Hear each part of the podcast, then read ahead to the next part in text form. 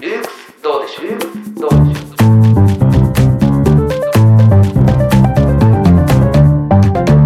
う？エルトーク！はい。皆さん、はじめまして、えールークスラジオの時間です。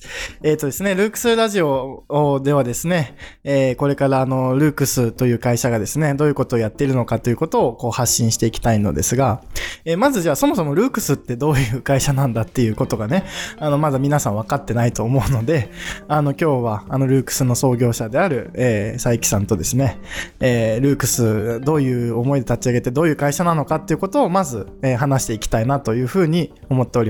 はい、よろしくお願いします。で、スピーカーはですね、えールークス社の取締役の谷口と、えールークス社の代表の、佐伯です。はい、よろしくお願いします。よろしくお願いしはい。ます。ということでですね、あの、まあは、早速本題に入っていきたいんですが、佐伯さん自身のこう経歴をちょっと教えてもらいたいんですよ。僕自身の経歴？はい、どういうこうきっかけがあってこういうルークスって会社を作って、うあん、っていうようなこのなんていうか歴史みたいなものあ、ですね。そうですね。はい、あの、僕がこのルークスっていう会社を立ち上げたのが、まあ、18歳の頃だったんほうほですよね。で、最初はそのルークス株式会社という名前じゃなくて、えーまあ、WE ステーションっていうう。うんうんね、株式会社名だったんですけど。We ステーション。テーション。私たちのステーション。まあ、あの、ちょっと宇多田ヒカルの HEART STATION っていうアルバムが 当時めちゃめちゃ好きでして、はいまあ今も好きなんですけど、はい、宇多田をね語らせるともうちょっと宇多田ヒカルの話になっちゃうとちょっ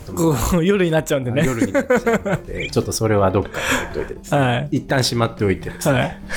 あの、まあ、そう、Wii ステーション。うん。これ Wii っていうのはあの equality education みたいなところからはいはい2つの E ダブルの E みたいなところから、まあ、教育の機会均等みたいなところ。が当時大きな念頭にありながら、うんうん。あのまあ、その時学生企業だったんですね18歳だったんそうですよね。あの大学1年生の時ですね、大学生になってからうん。なんですが、まああの自分自身がその栄養入試っていうので大学に入って、まあ、慶応大学の法学部ってところに栄養入試で入ったんですけど、まうん。あ、そこの栄養入試で入った自分が入るプロセスの中でいろいろこう自分と向き合ったりいろいろ成長できたと思ったんですね。うんうんうんまあ、と同時に、あのーその入試対策、栄養入試っていうのが、あのーまあもう受験が10年前の話ですよね。そうですよね今から18歳10年11年前。十何年前ですね10ぐらいの話なんですけど、まあなかなかこう、あの、栄養入試対策がしっかりこう、学校で、僕特に地方の学校だったんで、福岡県の学校だったんで、うん。まあそういう意味でなかなかこう学校のサポートをうまく得られなかったっていうところもあって、うん。あこれはなんかこう自分自身で栄養入試対策、まあ要は塾から始まったんですよ。うん栄養入試対策の塾。栄養入試の専門塾。栄養入試対策の専門塾。うんまあ、当時栄養義塾って名前だったんですけど、まあその栄養義塾を、まあ18歳の時に立ち上げてっていうところからこの会社始まってったってことですね。で、まあ、うん経歴っていうとまあね、まあそういう18歳で、その栄養義塾立ち上げて、うん。まあそこから、うんまあいつの間にか12年経ってた。なるほど、なるほど。まあ、いつの間にかってわけでもな い。いろいろ、紆余曲折あったんですけどね。まあ、いろんな山あり谷ありいろんなことがあって、今に至ってないるほうとこなどん。ですけど。栄養入試始まったのって結構、割と初期の方ですか？そうですよね。え栄養入試、栄養入試が始まったの？で、結構最初期の、その受け、受験生。まあ、栄養入試が始まったの。のって1990年に、ああ慶応 SFC SFC が、うん。あの、始めて、だからまあ、まあ、とはいえまあね、入試栄養入試っていうの自体が始まってからは20年ぐらいは経ってるんだけれども、そんなにやっぱまだまだねゃないですよやっぱりそのメジャーな入試形態ではない、あの、今、もう2020年代になってますけど、うん。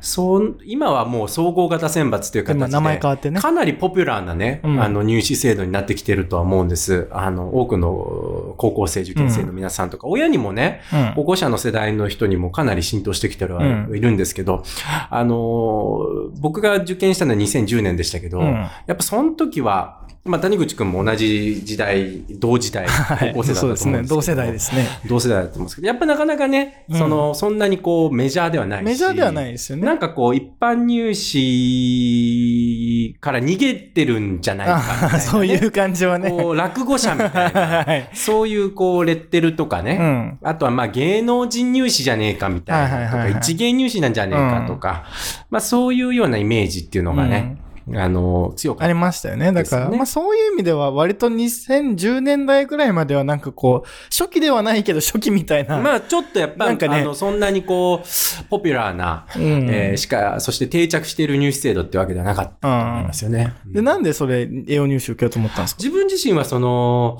あのー政治っていうのにすごく関心があって、まあ、うん法学部政治学科ってところに入ったんですが、まあ、あのーいろいろこう、すまあ、政治学を学びたいと思っていろいろ調べてて、うん。で、僕はあの、ずっと、まあ、代々その、医者の家系だったんで、はいうんあの、医学部に進学することを念頭にずっとしてたんですけど、うん高校生活。うん。ただ、やっぱその中でもこう政治勉強したいなっていう気持ちがだんだん強まっていって、なんで分転したんですよね、高校3あ、年生の時に。もともと理系だったの？もともと理系だったんですよ。あでそこから、まあ、分転するってことになったんで、あのーちょっとこう、まあ、国立のね、うんやっぱり理系、あの、国立の文系よりも、あ。まあ、私立の文系の方うん。うんが、うんうんまあ、ちょっと、なんていうかね、その受験戦略上、まあ、科目数ね。科目数のことのうん観点からも、まあ狙いやすいだろうということで、まあ私立に絞ってって、じゃあ私立っていうと早稲田とか慶応とかが、うん。まあ一番ね、その政治学勉強できるところある早稲田の政治経済、慶応の法学部政治学科、うん。っていう中で、ああ、慶応法学部政治学科は、あのー、栄養入試やってるんだ。で、その中で、あのー、グループディスカッションとか、はあはあの、講義理解力試験とか、うん。なんかそういう政治学に対する熱い思いみたいなものとか学びたい意欲、うん。まあ、こういうものをすごく評価しますよっていうような入試制度だったんで、あこれ自分ちょっと得意かもみたいな。グループディスカッションとか得意かも。なるほど。あのーいうので、よし、ちょっとこの栄養入試も受けてみようと。まあもちろん一般入試も、あの、準備しながら、うん栄養入試も両方受けられるんだってことだったら、まあうん2回チャンス増えるんだったら2回受けとこううんと。いうことで、受けることになりました。はい。なんかこう、あれですか？ななんか政治家になりたいって高校生で思って、こう、今ね、一番なりたくない職業 みたいなこう感じになってきてますけど。冷静に考えると、やっぱ本当に最もなりたくない職業。あの、こ個人の幸福を考えると非常にこう、うん。あの、政治家っていう職業は、うん。あの、なんていうのかな、やっぱプライベートとかいろんな制約がありますしうね、ん。うんでも、まあ、僕が政治家になりたいって、その18歳の時にすごい思っていたのは、やっぱりその、親戚に安倍さんっていうね、まあ安倍晋三さんね。安倍晋三さんですね。ね、はい。あの、良くも悪くも非常に有名な、あの、歴代最長の。歴代最長の、あの、総理大臣なんですけど、安倍さんが親戚にいらっしゃって、はあはで、それで、こう、ちょっと身近にいたところがあって、うん。なんかこう、まあ、ちょっとそういう人がいると、関心持つ自分もやってみようまあ、かなと。関心持ったんですよ、僕の場合はね。まあ、誰もが関心持つわけじゃないと思うんですけど、うん身近にいるからすぐうん関心持つってわけじゃないですけど、僕はなんかこう、あ、こういうふうに、あのーなんていうのかな、政治を通してね、社会に貢献しようっていう思いを持ってる大人がね、うん。あの、いて、まあ、安倍さんもね、あの、その、いいろんなことをして、その、いろんな評価がありますけど、うんまあ、彼の、その、なんていうか、情熱自体はね、うんうんうんあの、あもうそれは誰もが認めるところだと思うんですよね、そこは。うん。あの、で、そこがやっぱり自分は、あの、なんていうかね、こう、惹かれてったっていうか。なるほどで、自分自身もこう、勉なんか政治、政治学ってやっぱ楽しいですよね。なんかどういうとこと楽しい？やっぱ政治学って僕、あの、大学でもね、あの、結局大学院まで、あはの、勉強したんですい。けど、うん政治って非常にこうね、フォンダンショコラみたいなところがあって、本段ショコラ。フォンダンショコラみたいなところがあって、外はさっくり、中はとろりみたいな。みたいなね、なんかちょっとこう、どういうことかっていうと、こう、非常にこう矛盾に満ちてるっていうか、うん。あのーすごくさ、社会を良くしようっていう、うん。こう、営みなわけですよね。まあ情熱がね。とてもその、なんていうか、ね、やっぱりこう、だえー地小は地域の掃除から始まってね、大は、ねまあ、う原発をどうするのか、国家的な問題をでもなんかこう、多くの人のその利害を調整したりしながら、うん。まあみんなが、まあ、要はみんなが幸せになれるように、うん。みんながより良い暮らしを送れるようにっていう、こう、すごくこう、善なる心から、はいはいはい。あの、出発してるし、うん。善、善っていうか、いい行いじゃないですか。うんうんうんあの、学校でもね、生徒会活動とかで張り切ってる子っていうのは、やっぱいい、いい子だし、やっぱ学校の中で掃除とかちゃんとする子はやっぱ いい子だし、いい子ですかね。うん。はい。やっぱいい、いいことなんですよ。いい行い。うんうんうん。いい行いなんだけれども、でも、すそういう活動の中で、うんそういうドロドロした権力闘争みたいなのもがう、一方でね。一方でね、うん。一方でなんかあいつを引きずり下ろしてやるとかさ、うん。このポスト争いとかさ、はいはいはいまあ選挙とか、うん。まあ、あいつをこう陰謀で、こう、貶めてやろうと。貶し貶めてやろうとか、外交とかでもね、はい。こう、三枚舌外交とか、イギリスとかうん。あったりとか、まあそういうね、なんていうか、そのすごいドロドロした、なんかこう、ドラマにしたらこう、ね、ちょっと実際のことだからさ、うん。あんまりこう、面白おかしくできないんだけど、うん。そのイギリスの三枚舌外交とかもうん。本当ひどいことなんだけど、うん。なんかもうそれドラマって見てたら喜劇のようなね、なるほどね。喜劇のような悲劇のような、うん。なんかそういうところが僕は、あの、いつもね、うなんか勉強してても面白いですねん。。なるほど。あの、中国政治とか本当面白いですよね。なんか、本当に、そんなことあるみたいな、なるほどね。そんなことありますかみたいな権力闘争が、あまあ、繰り広げられてたりとかして、まあなんか面白いなってあ。なんかそういう、なんかこう矛盾した何かがこう、やっぱり燃えるんですかね。やっぱね、矛盾っていうのはね、大変こう、キーワードですよね。ルークスっていうのもやっぱスクールっていうのとこう、はいひっくり返ってるわけですけどね。はい。やっぱこのスクール的なものとルークス的なもの、うん。やっぱりこう、だそうなんです。だから、ルークスってね、あの、そうなんですよ。だから、その、スクールを逆から読んで、ルークスで、ね LOOHCS でルークスなんですね。ルークスになって、スクールになってて。まあ、だからスクール的なものっていうものが、うん。まあ日本におけるスクール的なもの、うんまあそれがやっぱり非常にこう、まあ、こう、制度的であり、まあ、抑圧的抑な圧的時、であり時がね、ありますからね。あ非常にこう、順、まあなんか上下、えー上位形みたいな。そうそういう形かっちりとした。かっちりとしたうん組織的な、はまあ、軍隊的な、うんまあ、そういう性質を帯びている。一方、うんまあだからそういうものをもう少しこう、もう少しっていうか、柔らかくしようとかね、い。はいはいはい。解放しよううんうん。で、もっと創造的にしていこううんっていうのが、まあ、ルークスの、まあ、出発点だとは思うんですよね。ルークスっていう株式会社になった時、うん。それまあ、それは、ルークスの、えー高等学院が始まった時、うん。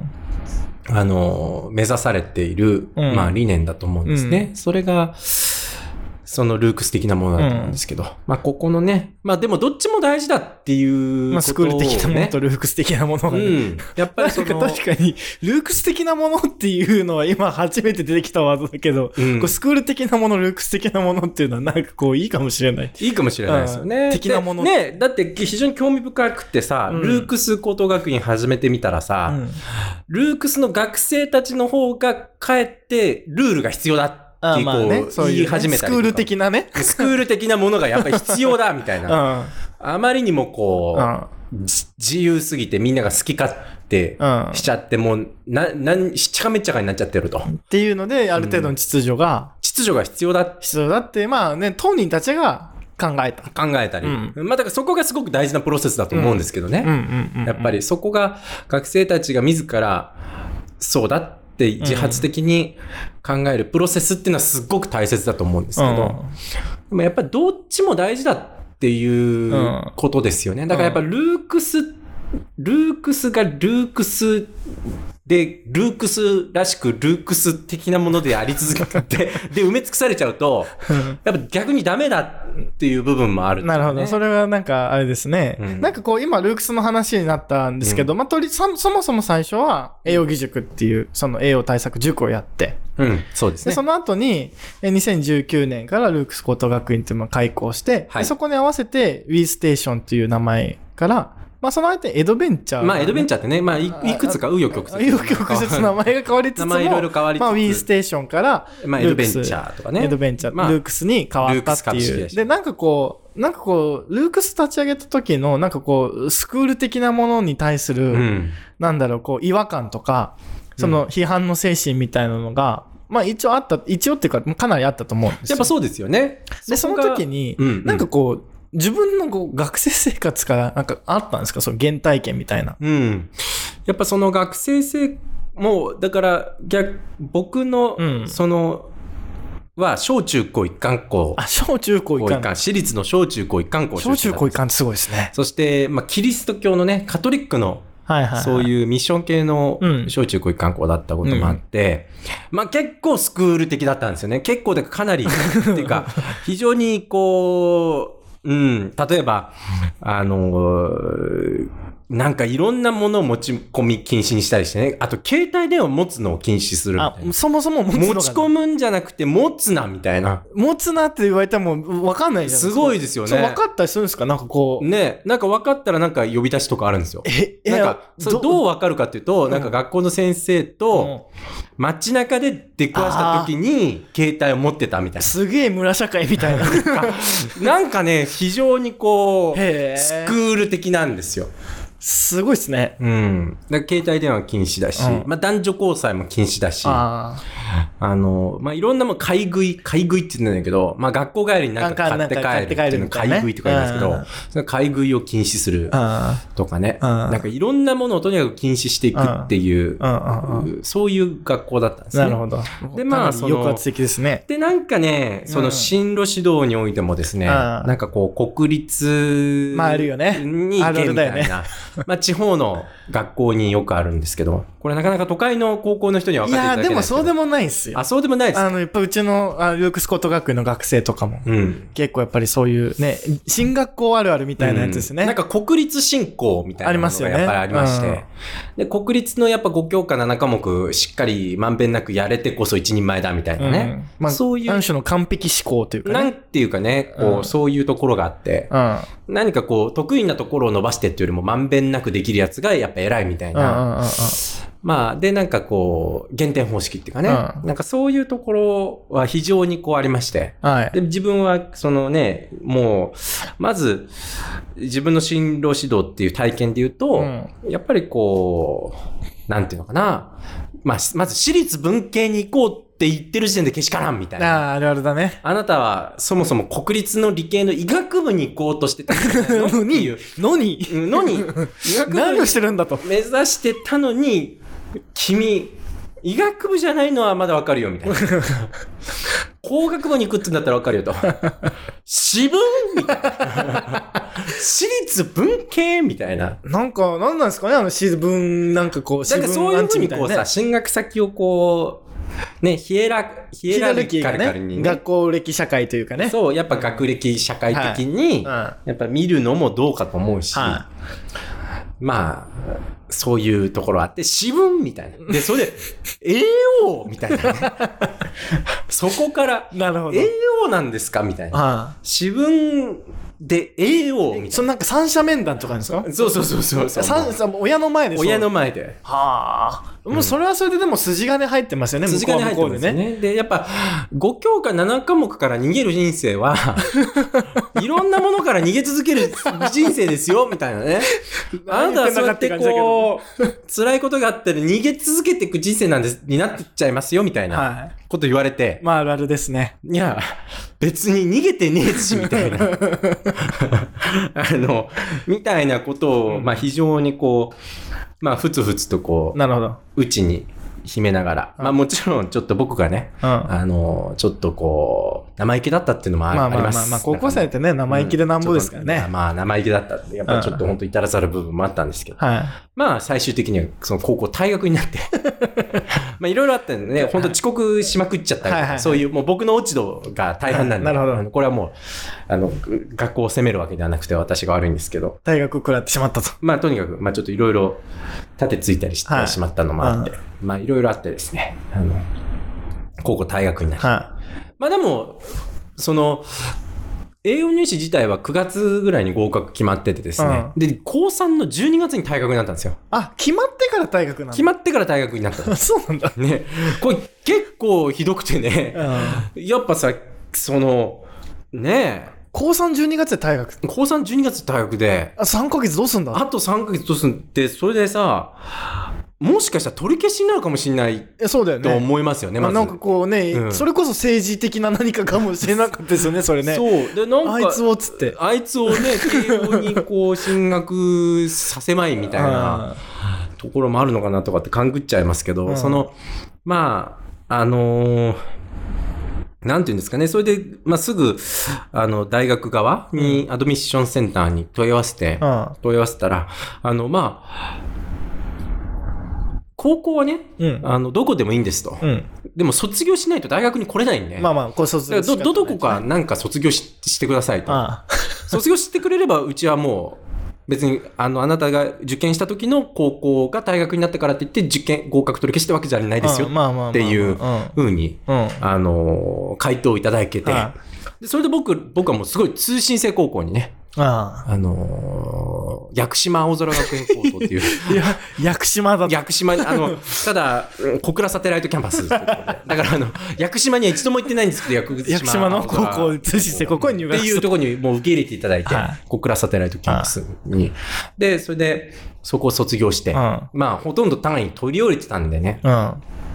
あの、それで、まあ、まあ、高校2年までの単位しか認められなかったんですけど、うん。あの、え、じゃあで3年のやつをこう、い3ヶ月で取ったってことですか？ももう3年のやつ、でもね、もうほとんど高校2年の時にあ、取り終えちゃってんだよね。なるほどね。うん。うん、なんか、進学校みたいな、ね。進学校だったので、だからそれで高3のは、まあ、すごく3ヶ月で、えまあ、十分できる範囲で、レポートかなんかをやってあ、で、それで卒業させていただいて、うだって私通信制高校出身なんで、ん。なるほど。はいということでね、あの、じゃあ、ルークス高等学部通信制高校のサポート校なんで、ね。まあそうですね。なんかそういうまあそう、だ、だからってわけじゃない。だからってわけじゃないけど、だからってわけじゃないです。なんかこう、つな、なんかこう、まあ連綿としたなんかね、そこ何かこう、は繋がってる部分はあります、絵にしみたいなのがなんかあるんですかね。うんうんでその、あ、なるほど。じゃあ、9月に受かっ、英語型で受かったけれども、うん。うん12月で大学食らって、うん。3ヶ月間は通信制高校通って、うん。入ってでやっと大学に行けたと。そうです。ああなるほどね。なんかこう、で、なんでこう、やっぱり栄養入試については、こう、なんか自分なりにこだわりがあったんですかね？そこから、こう、塾を自分で始めようっていうか。そうですね。なんか、もともと塾通ってたんですか？まあ、塾通ってましたよ。あの、東京に塾通ってたんですけど、はあ、東京の塾に通ってたんです。で、ひえ、わざわざ福岡？わざわざ福岡飛行機で。あの、月1回ぐらい東京に行かせてもらって、まあ、非常にこう、教育にね、お金をかけてくれる。まあ、それ幸せなことだったと思うんですけど。はあの、それ幸せなことだったんですけい。でどもも、、やっぱ福岡にはなかったんですか？その、いいところなかったですね。あもう、そう、塾がない。栄養入試対策の塾っていうのはない。あそもそもね。栄養のアドバイスをしてくれるような人がなかなかやっぱいない。ということで、あの、すごく苦労しまして。うんで、それで、まあそこの苦労があったんですね。うでも同時に、あの、すごくその入試のプロセスの中で、せ死亡理由書とか書くわけですよ。うんなんで、まあ2000字ぐらいで書けてんですね、慶応法学部は。うん。なんで慶応法学部に入りたいのか、うん。で、まあ将来どうなりたいんですか、うん。何を学びたいんですか、うん。まあみたいなことがね、こう問われるんですけれども、あのーやっぱすごく考えるきっかけになりますね、実際に。なんで、あ、そう、なん、まあ、まあ政治家になりたいって言ってたけど、なんでなんだろうとかね。うんちなみにね、佐伯くんの絞り書確か、ルークシ塾のホームページで、あのね、有名な、あの、一部界隈では有名な絞り書 見れますよね。有名だね。うんあの、安倍さんと写っているっていうことですね。うん自己推薦書とかもあったりとかしてね。まあでも、確かに考えますもんね。うん。うんで、こう考えて、うん。で、政治家って言ってもいろいろあるあるよね、とか、こう、うんその、塾に通うと、うんそのメンターみたいな人とこうディスカッションしていきながら一緒に考えていくんですね。こうメンターみたいな人と一緒にコーチングみたいなのに近いのかもしれないですけど、うんで、なんで政治家になりたいのとか、うん。えー政治家といってもいろいろ国政の政治家とか地方の政治家とかいろいろあるけれども、まあどういうのがいいのとか、どう国政の政治家に興味あるの？地方の政治家に興味あるのとか、うんうんうん。あ、まあ国政ですかね。なんで国政なのとか言われて、ううん。ん、ななんで国政なんだろう？みたいな。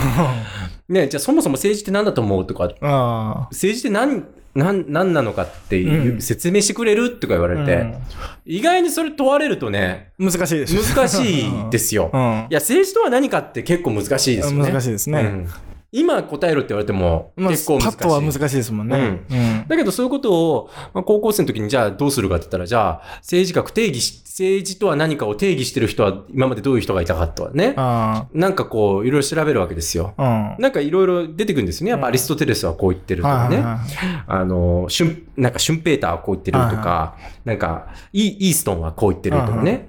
なんか社会の諸価値の権威的配分であるとかね。何言ってんだか分かんないみたいなね。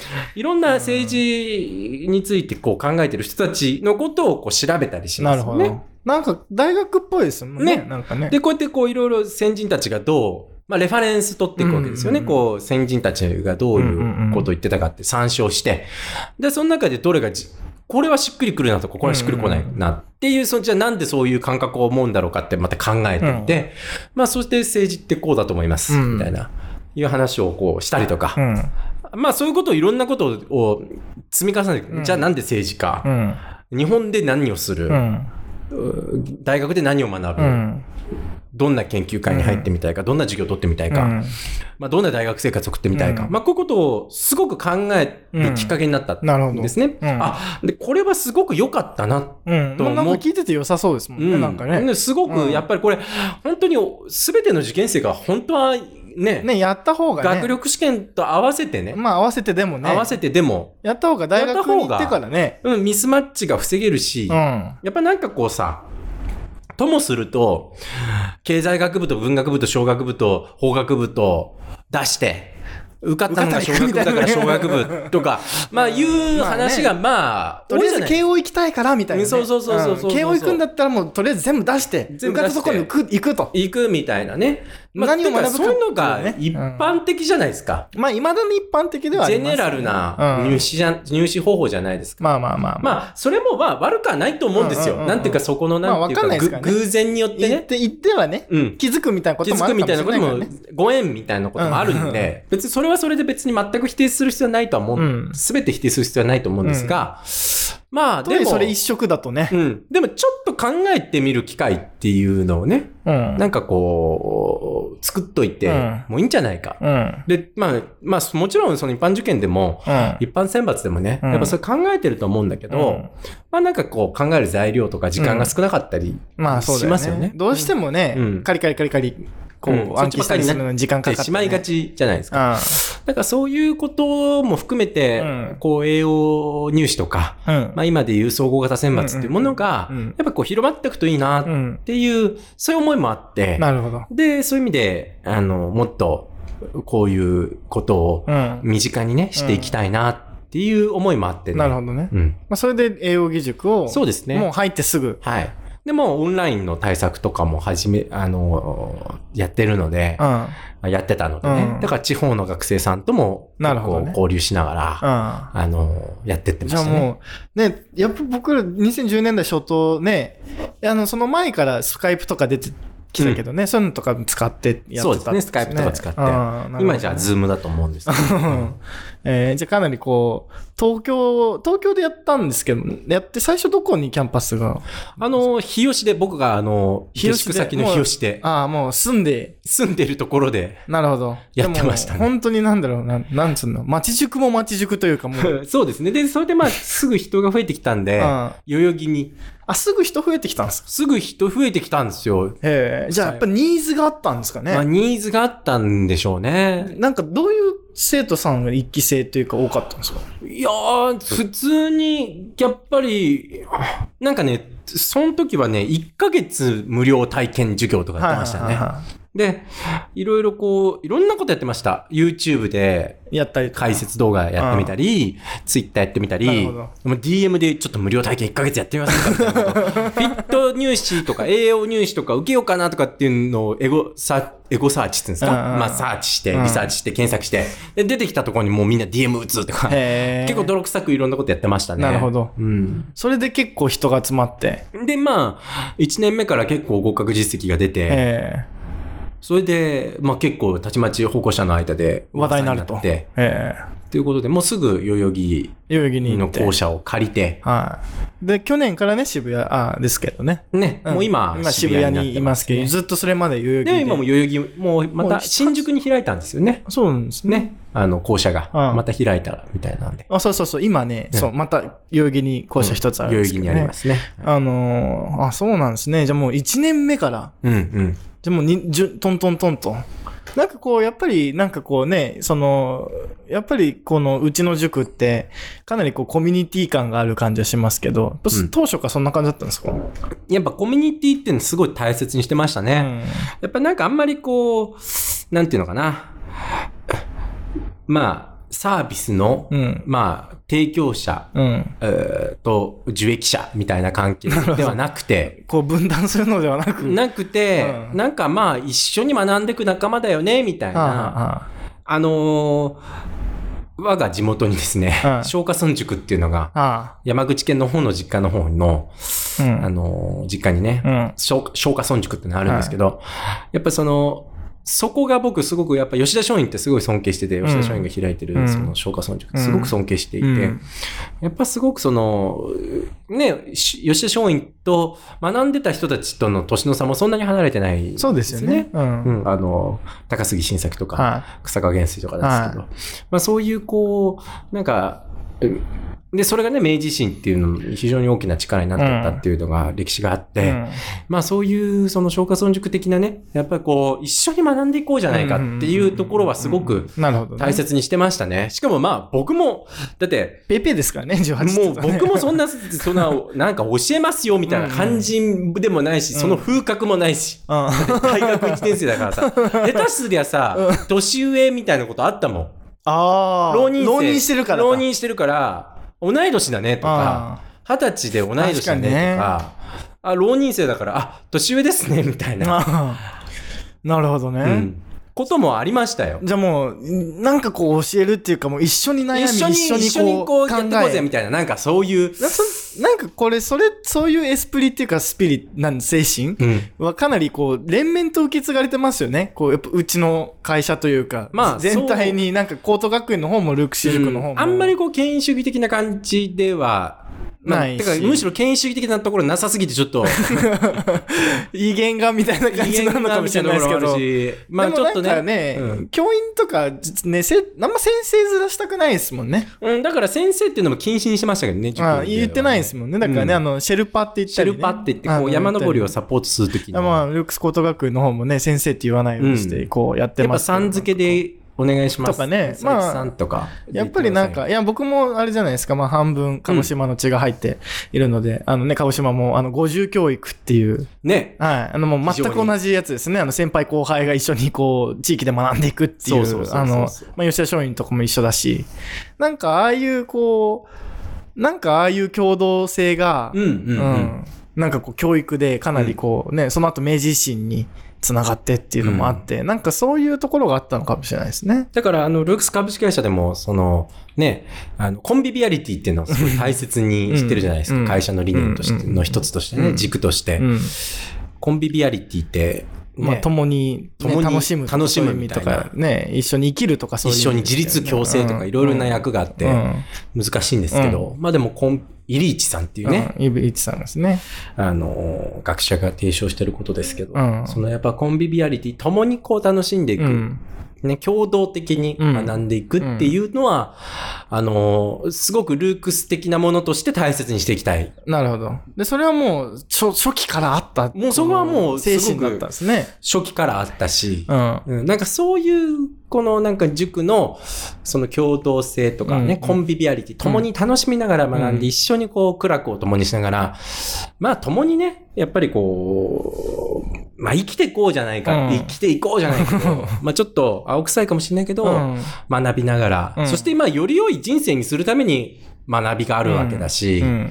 ね、まあだから受験勉強とかじゃなくてね、そうそう、受験のための勉強っていうことよりも、やっぱりその受験勉強を通じて、うん。まあ何を学んで、うん。まあ何を得て、うん。えそして自分の人生、ね、何を経験してね、うん。で、まあそういうことを通じていかに自分の人生をより良くしていくかっていうことに尽きると思うから、うん。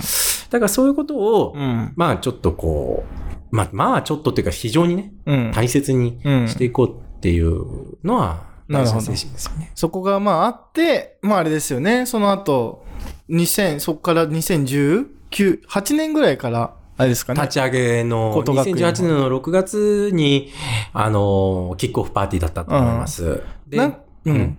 なんかこう、その、なんでこう、高校やろうと思ったんですか？あの、やっぱりですね、その塾の方だと、うん塾も、まあもちろん大切なんですけど、うん一方でやっぱり長い、より長い時間ね、その、やっぱ塾だとどうしても1年半とか、うん。まあ短いと半年ぐらい、うんうんうん。うんそういう付き合いになっちゃう。でも高校だと3年間。うん。でしかもこう、放課後だけじゃなくて、うんまあ非常に長い時間、ねまあ長い時間一緒にお付き合いできると。うんじゃあそういう中からこう、塾で、まあ得ていった経験とか学んでいったこととか、そういうこととかコンセプトうん。みたいなものを、やっぱもっと高校っていうレベルでね、うん挑戦してみたいなっていうのは、どね。ずっと感じてたことだったんですよ。うん。うんそれでこう、ルークス高等学園をこう、はい立ち上げてと。うん。うん。き実際どう、どうだったんですか？た結構高校立ち上げ大変だと思うんですいや、だから大変でしたよね。うんやっぱり。僕はね、その後からジョインしてるので、うん。うん。あんまりその辺詳しく知らないんですけど。立ち上げるときね、やっぱ大変でしたよね、立ち上げるときも。うん。まあ、塾の方がね、やりやすいや、それはだってやっぱり、そうではありますようね。ん。なんてたってやっぱり放課後だけ見るのと、うん。やっぱり朝から晩まで。晩までじゃないけど、晩まで晩っていうか放課後ぐらいまでね。まあね、見るのとはやっぱり違うし、うん。やっぱりそう、すごくより考えなきゃいけないですよねう。ん。その、いろいろね。いろんなことを考えなきゃいけないですよね。うん。で、なんかこう、あれですか、やっぱり、なんだろう。なんか、あの、1年ぐらいで、こう、1年ぐらいでやってるじゃないですか。うんうんうん。ここ、思い立ったんですかね？それとも、なんだろう、こう、1年間準備期間でやるっていうのは、なんかこう、どういう、なんかこう、まあでももう、うわー、やったーみたいな感じでしたけどね。もう、もうやるぞと。やるぞーみたいな、なんかね。うん。じゃあもう特になんかこう、その今まで考えてきたことが、まあだから、でも、とはいえ、その、なんていうか、ずっと考えてきたことでもあったっちゃあったのでね。まあそれはそのスクール的な、うん、うん。なんだろう、ものを、こう、ねなんかこう問い直したい。うんで、こう、塾の中でもいろいろな経験があったので、うん。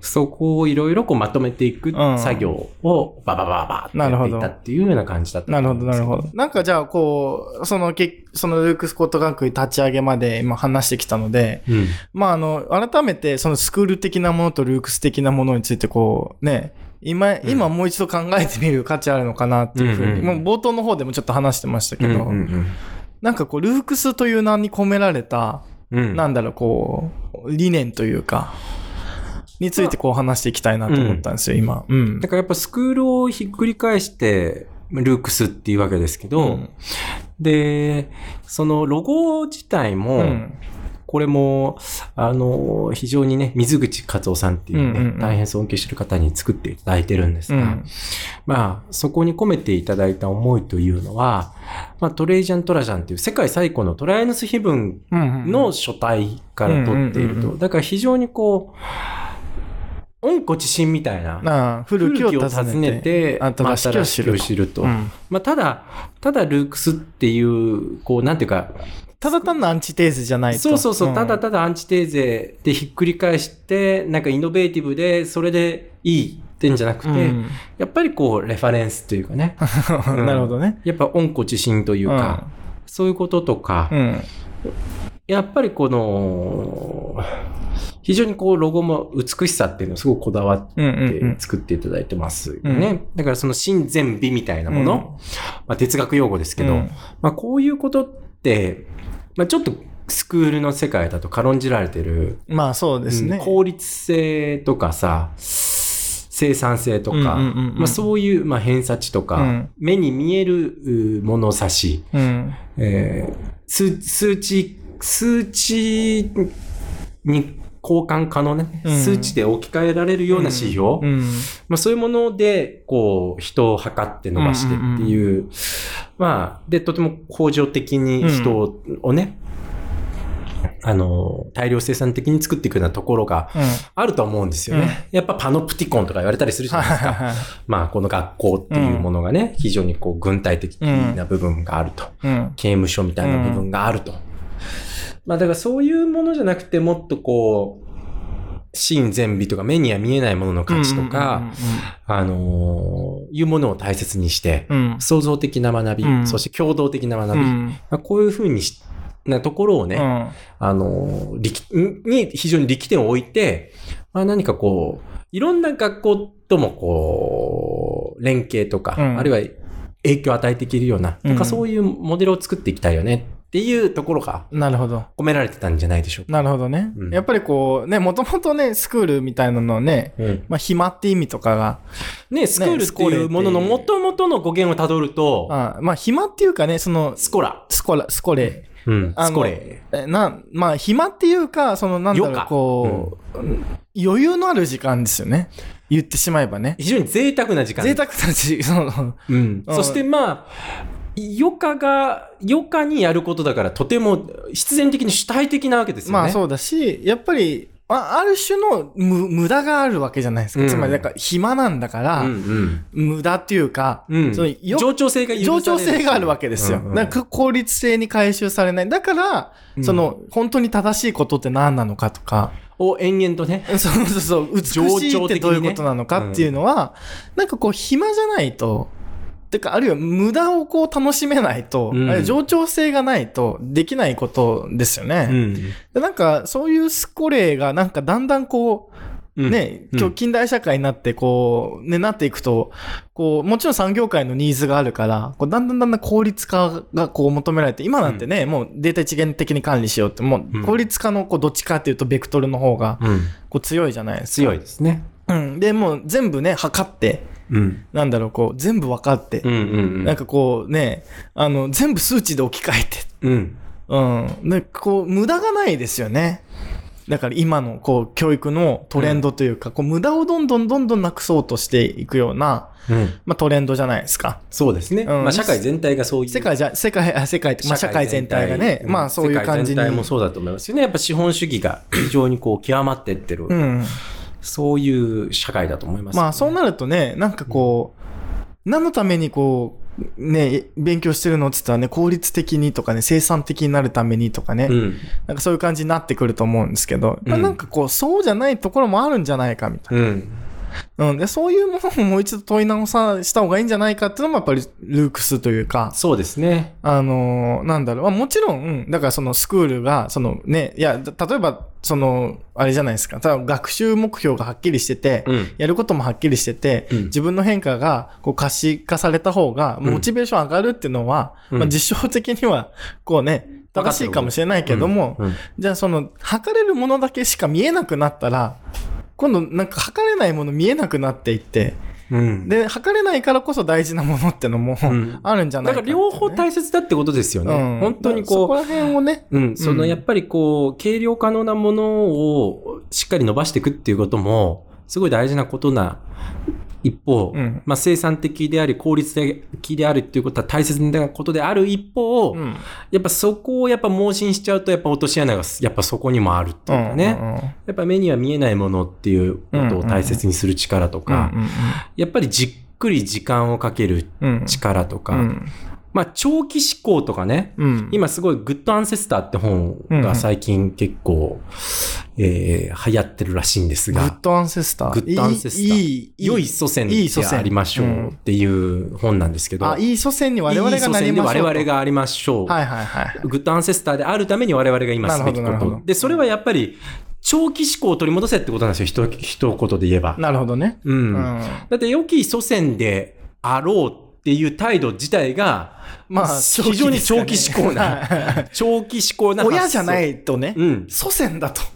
うん私たちが次の100年後、200年後の人類にとっていい祖先であ、あるように、うん。合ってるかどうか自分たちの振る舞いを見直してみましょうと。はいはい。では、やっぱ私たちが今やってることは、うん。やっぱすごくその大量生産、大量消費、大量廃棄して、はいやっぱ未来のその人類の、うんそのいいろんなリソースをうん非常に前借りしまくってる。可能性が高いわけですよね。まあ、地地球の環境資源とかも、環境資源のこととかね、はい石油資源のこととか考えると。源とかもそうですね。まあ、だからそういう視点っていうものがやっぱり欠けてますよねっていう。だからその効率性とか生産性とかっていうものってやっぱりこう結構視野狭窄に落ちる可能性はありますよね。うん。だからそういうこう、視野を広げるというかね。うんうんうんうん。まあそういうのやっぱ暇じゃないとかね。うん。そこ、まさにそのスコレ、うん。うん、余裕があるうん。時間に考えないといけないことではありますよね。うんじゃないと考えられないしね、うんっていうので。だから教養っていうのの定義もまたこれ難しいとは思うんですけどね。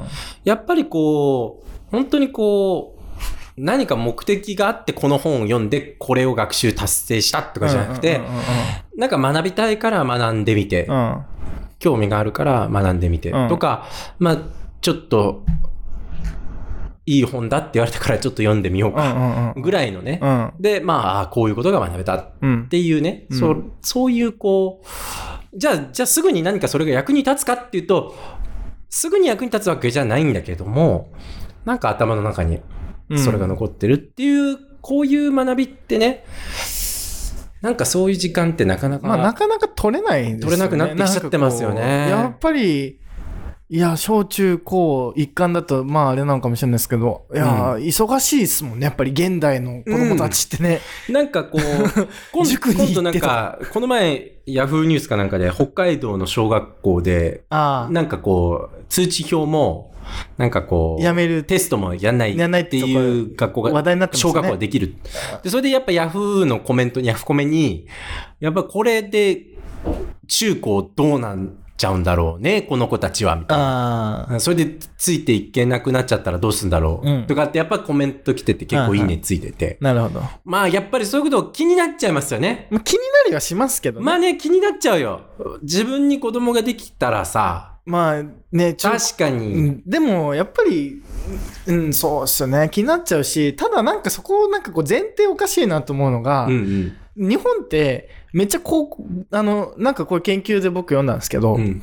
大学よりもうん。高校どこ行くかの方が大事っていう。ああ、うん。なるほど。高校行った、進学校とか名のある高校に行けば、まあ当然名のある大学に、うん。そのまま行く確率は高いので、高くなるね。日本の場合は大学よりも高校の方がうん。大事なんだっていう、なんかこう、それはそれでなんかこう、ね、だから、いい高校、やるいい中高に行けなければ、うんその先お先真っ暗みたいな、うんうんうん。なんかそういうあり方の方が、うん。なんかおかしいというか、うんだってやり直しき来た方がいいじゃない ですか。うん。で、大学にもう一回、だから18歳とか19歳の、で、こう、ほとんどのこう大学生が構成されてる国も、まあまあ珍しい方ですよね、世界的に見たら。うんだから大学がね、やっぱそういう18歳、19歳、20歳、21歳、22歳みたいな人たちで構成されてる、大半がもうそうなってるっていうのがね、うんまあちょっと珍しさありますよね。うん。でそうなると、こうね、だから小学校で、例えばそういうとこ行ったら、日本のレールからもう完全に弾き飛ばされて、うん。で、なんか中高なんかね、みたいな。うん。で、なんか、そうなったらなんか大学もいいとこ行けなくて、そう当然なんかいいが大会社行けなくて、とか、うんなんかそういうなんかこう、社会構造みたいな、社会のあり方が、やっぱりそういうコメントを生んでるような、そうですよね。だからそこもなんかこう、ちょっとこう、なんとかならんのかなとか思ったりは、やっぱりしますよね。もうちょっと学び直しというか、ね、学び直し。やっぱ社会人が大学に行くっていうことも、あり得るしう、うんね、ナチュラルになっていくといいですよね。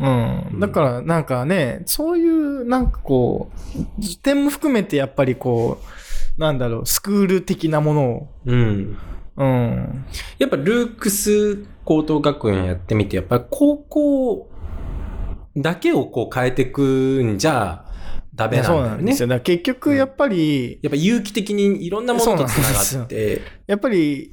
その高校ね、やっぱりこう、なんだかんだみんな、そのね、親御さんニーズとしてやっぱり大学に行ってほしいってのもあるし、もちろん行くんだったら何の知れたところへっていうの、まあやっぱりあるじゃないですか。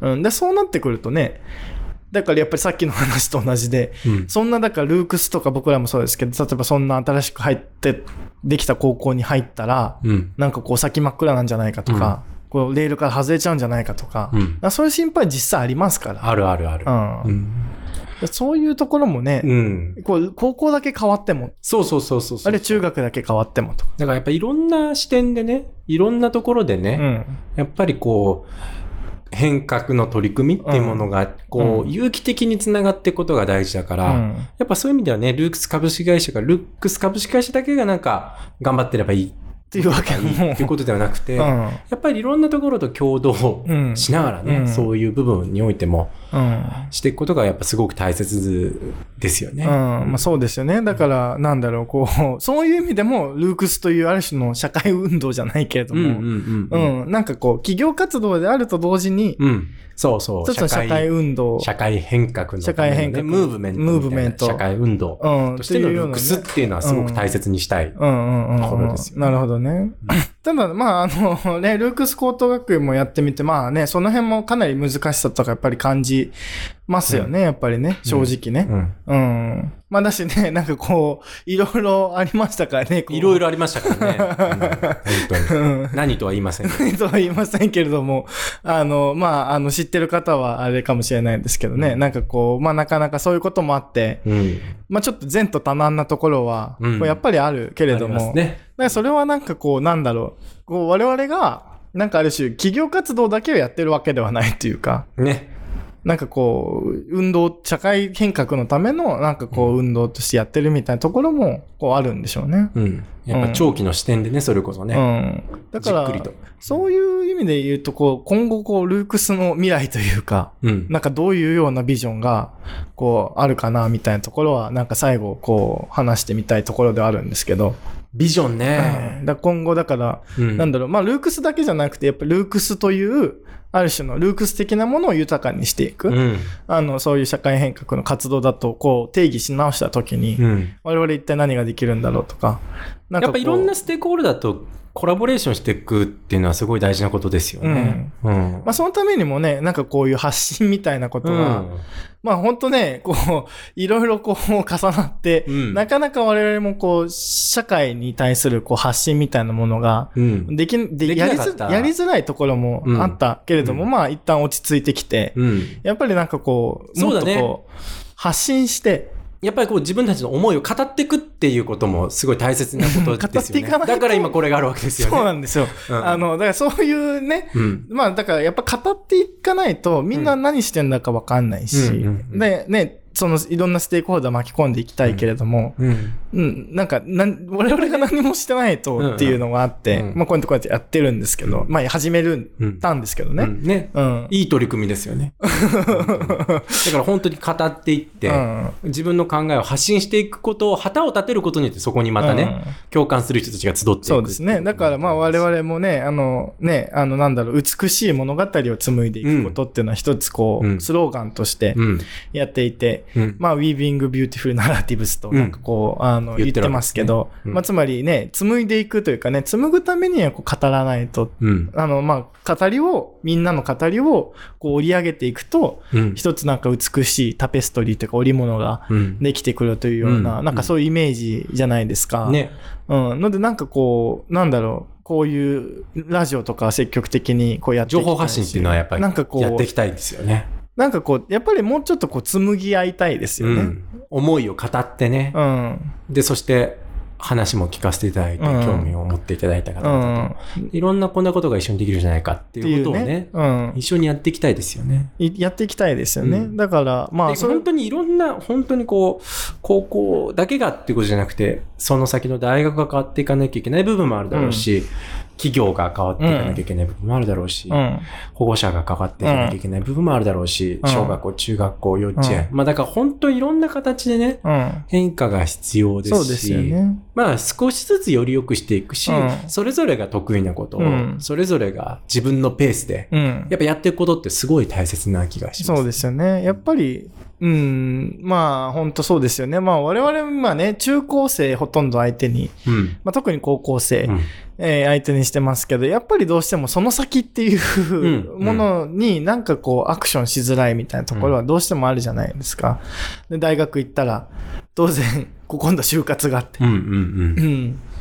で、就活が終えたらまた企業に入るけれども、ただこれからね、日本の企業がどうなっていくかなんてこうみんなわからないというか、うんうん。まあそういう中でみんななんかこう、どうすればいいんだろうみたいになってると思うし、で、こう人生100年時代って言われてて、うん。で、な、なったらもう、退職してからの方がまた人生半分折り返してみたいな、うん。ところにもなるし、で、それでさらにさっき言ってたような、なんかこうね、その何でしたっけ、あえっ、と、あの、先祖になるというか、ね、祖先にな祖先になるグッドアンセスターになってく。うんアンセスターになるとうん。いうのも考えると、死んでからのことも、そう、死んでからのこともね。なんかこう全部が有機的に、うん。こう繋がってうん。いると思うんで、うん。なんかこう、だからなんか今は教育っていう観点からアプローチしてるけども、実はこうあらゆる人間の、うん。あるいはなんか活動うんが、まあ人間だけじゃないかもしれないですけど、うんうんうんこう、うまい形で、こう、む結びつくというか、こう、つまが、紡がれていかないと、うんなんかこう、ね、我々地球の未来、あるいは人類の未来どうなるんだろう。うん。だから非常に壮大ですよね。我々のビジョンっていうふうに。まあまあ、壮大ビジョンに足元救われないようにはそう、足元救われないようにしないといけないんだけど、うん。まあね、時々ね、その、あまりにもビジョンが大きくて無力感を感じたりも するわけですが、はまあでもね、うん。やっぱ自分たちができること、うん。少しずつっていううんところからね。うん。まあそうですね。だから一歩ずつ。で、こうね、もしね、関心がある方がいればっていうかね、あのぜひ、こうはいはい。このラジオとかもやってるんで、こう聞いてもらったり、こう感想とか感想とかね、知りたいですよねコメント。とかね、寄せていただきたいですよねはい、。知りたいですよね。うんで、こういうね、だからこれからこう、今、今日、あの、一本目っていうことで、あの、社あの代表と撮ってますけど、これからね、あの、さ、さっき冒頭にも話しましたけど、L トークでは、はい。こう、社員とか、塾生とか。シェルパとか、学生とか、そういう人をこう巻き込んで、なるほなんかこれについてどう思うかみたいなのをこう語っていきたい。ど。楽しみですね。はい。そはこれ L トークってやつですけど。で、なんかもういきなりね、これも我々なんかこうやりすぎてしまうところなんで、いきなり6本番組ぶち上げて、あの、準備。ちょっとで立ち上げ、立ち上げねあ 立ち上げすぎてるような気もしなくもないですが、もうそれぐらいの意気込みがあると。まあね。あの、うん。で、ルークスアカデミーの方では、我々高等学院と塾の方で日頃やってるようなことを、あの、まあやってみよようの精神ですからね、はい。やっぱルークスはね。はい。うん。授業を。なんかこう、ほう、なんか皆さんにシェアして、はい。ルークスでは例えばこういうことをこういうふうなやり方でやってますよっていうのを声でね、お届けするっていうルークスアカデミーもありますし、はいまあ、あの、それこそね、あの、ニュース問題とか、時事問題とか、うん最近なんかこう、よく言われるじゃないですか、若者はなんか社会問題関心ないとか、うん政治問題関心ないとか、うんでこれやっぱりやってて、まあ、お僕たちのとこ来るのが、そう、たまたまそういうそうだ、なのかもしれないけど、結構くすぶってるものってあるじゃないですか。ありますね。で、しかも、語れないというか、語る言葉を知らないってことも、やっぱあるし、語る機会もないっていうのもあると思うんですよね。うんということで、なんか、エルトピっていうコーナーで番組では、はい。やっぱりその時事問題とか、ニュース番組とか見て、なんかこう、若い子たちどう思ってるのっていうのを、こう、ね、若い、若者の若者による 若者のためのというか、こう、ニュース番組みたいな感じで、こうやっていきたいなというふうに思ってますし、うん。で、まあ、ルークス、そういう形で、こう、温故知新みたいなところも大事にしてるので、うんうん。あの、やっぱりね、あの、人類の知恵を積極的にシェアしていこうという、なんか、ルークスブックガイドっていうか、本をね、いいですね本の案案内をして、ちょっと共に。共に旅に出ようとうん。いう番組もあいいったり。ですね。であとね、あの、NHK スペシャルを完全にパクったんですが、そう。L、ルークススペシャル。N スペ L スペならぬっていう。L スペね。もう 完全に、もう、ルとヌの違いじゃないですか。パクったっていうか、オマージュですね。オマージュ。パクったって言ったらすぐツイッターとかで炎上するので、オマージュオマージュをしてリスペクトを込めて。リスペクトを込めてオマージュをしてですね、あの、ルークスペシャル。では、あの、ここ、ここでさっき話してたような、その、うちだけじゃなくて外部の、こう、うん。人たち、あるいはこの企業の方とか、うんうん外部のこうね、あの、何かこう、なんだろう、自分で活動なさってる方とか、うん。そういう人とこう、まさにこう、ラジオ番組で、あの、ルークスとなんかできることない、あるのかなっていうことをこう語り合っていきたいなというふうに思ってますし、まあ、あと、アフタースクールってことですね、放課後で。なんかこう、全部こう、きちっとした感じのこう番組が続いているので、ダラダラとしたはい、コンルークスのコンビビアルなところというか、ね。なんかあの、コミュニティ感があるところというか、なんかこう、あんまりこう、学生とね、あの、教員の間にも、こう、差はないし、シェルパと塾生の間にも、こう、あんまり距離はないしってことを、こう、なんかそういう生の雰囲気を知ってもらう、こう、アフタースクールっていう、この6つのね、はい番組をですね、やっていきたいと。いいじゃないですよ。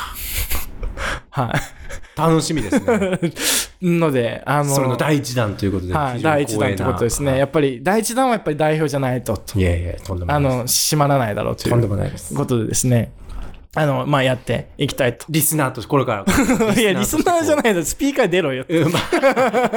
出ますけど、スピーカーも出ますけど、リスナーとしてまあ。一リスナーとしてね。一リスナーとしても楽しみにいきたい。まあでもどんどんね、出ていきたいと思いますね。なんか、我々も一リスナーですよね。エルトピも。もいいと思いますしね。うん、エルトピとかね。いや、うんエルトピとかやってもらいたいですよ、めっちゃ。ぜひぜひ、あの、ね、語りたいですよね。政治とかね、政治の話題。政治の話題とかね、まさにですよね。ですね。うん、なんかそういう若い子たちと、一緒にやれるこう、一緒に学び合いって、なんかそう、学び合いっていう感じをね、こう出していただきたいし、はなんか本当にこう、視聴者さんというか、なんかリスナーさんの方も、やっぱりなんかこうね、やっぱりこう、我々の理念としても、うん。こう、は喋る人、聞く人っていうね、うん。感が固定化するのはなんかこう、うん。あんまりこうね、うん、理念とはちょっと違うところにあるので、なんかこう、なんかコメントというか、はい。まあ、ポッドキャストコメントできない、なんかその、そういう雰囲気はないですけど、なんかこう、ツイッターとかない、うん。なんだろう、うんツイッターなのかな？まあいろんなところでね。ところところで、まあ、あの、聞いたらね、こういうこと話してほしいとか、うんこういうことこういうふうに聞いて思いましたみたいなんかそういうね、なことがあればね。声を集める仕組みもまた考えていきたいですね。そうですね。なんかそういうこととをこうやっていきたいなというふうに思ってるのですね。えーえールークスラジオ、えーこれからもどうぞよろしくお願いしますよろしくお願いしますということで、はい。第1回目。こんな感じですかね？なんか喋りたいこともう大丈夫です。大丈夫ですか？十分。あの、クラブハウス、ねあの、知ってる人は 知ってると思うんですけど、クラブハウスでもう、こう、ね、3日3晩寝ずに、ね。クラブハウスに張り付いてた喋り続けるというぐらい、こう、あの、おしゃべり好きの佐伯くんがですね、はいなんかあの、登場させていただいて。1時間ぐらいでっていうことで、はい。ということで、あの、第1回の L、えーなんだ、ルークスラジオ、これにはいて終わりたいと思います。また呼んでください。ありがとうございましたあり。がとうございました。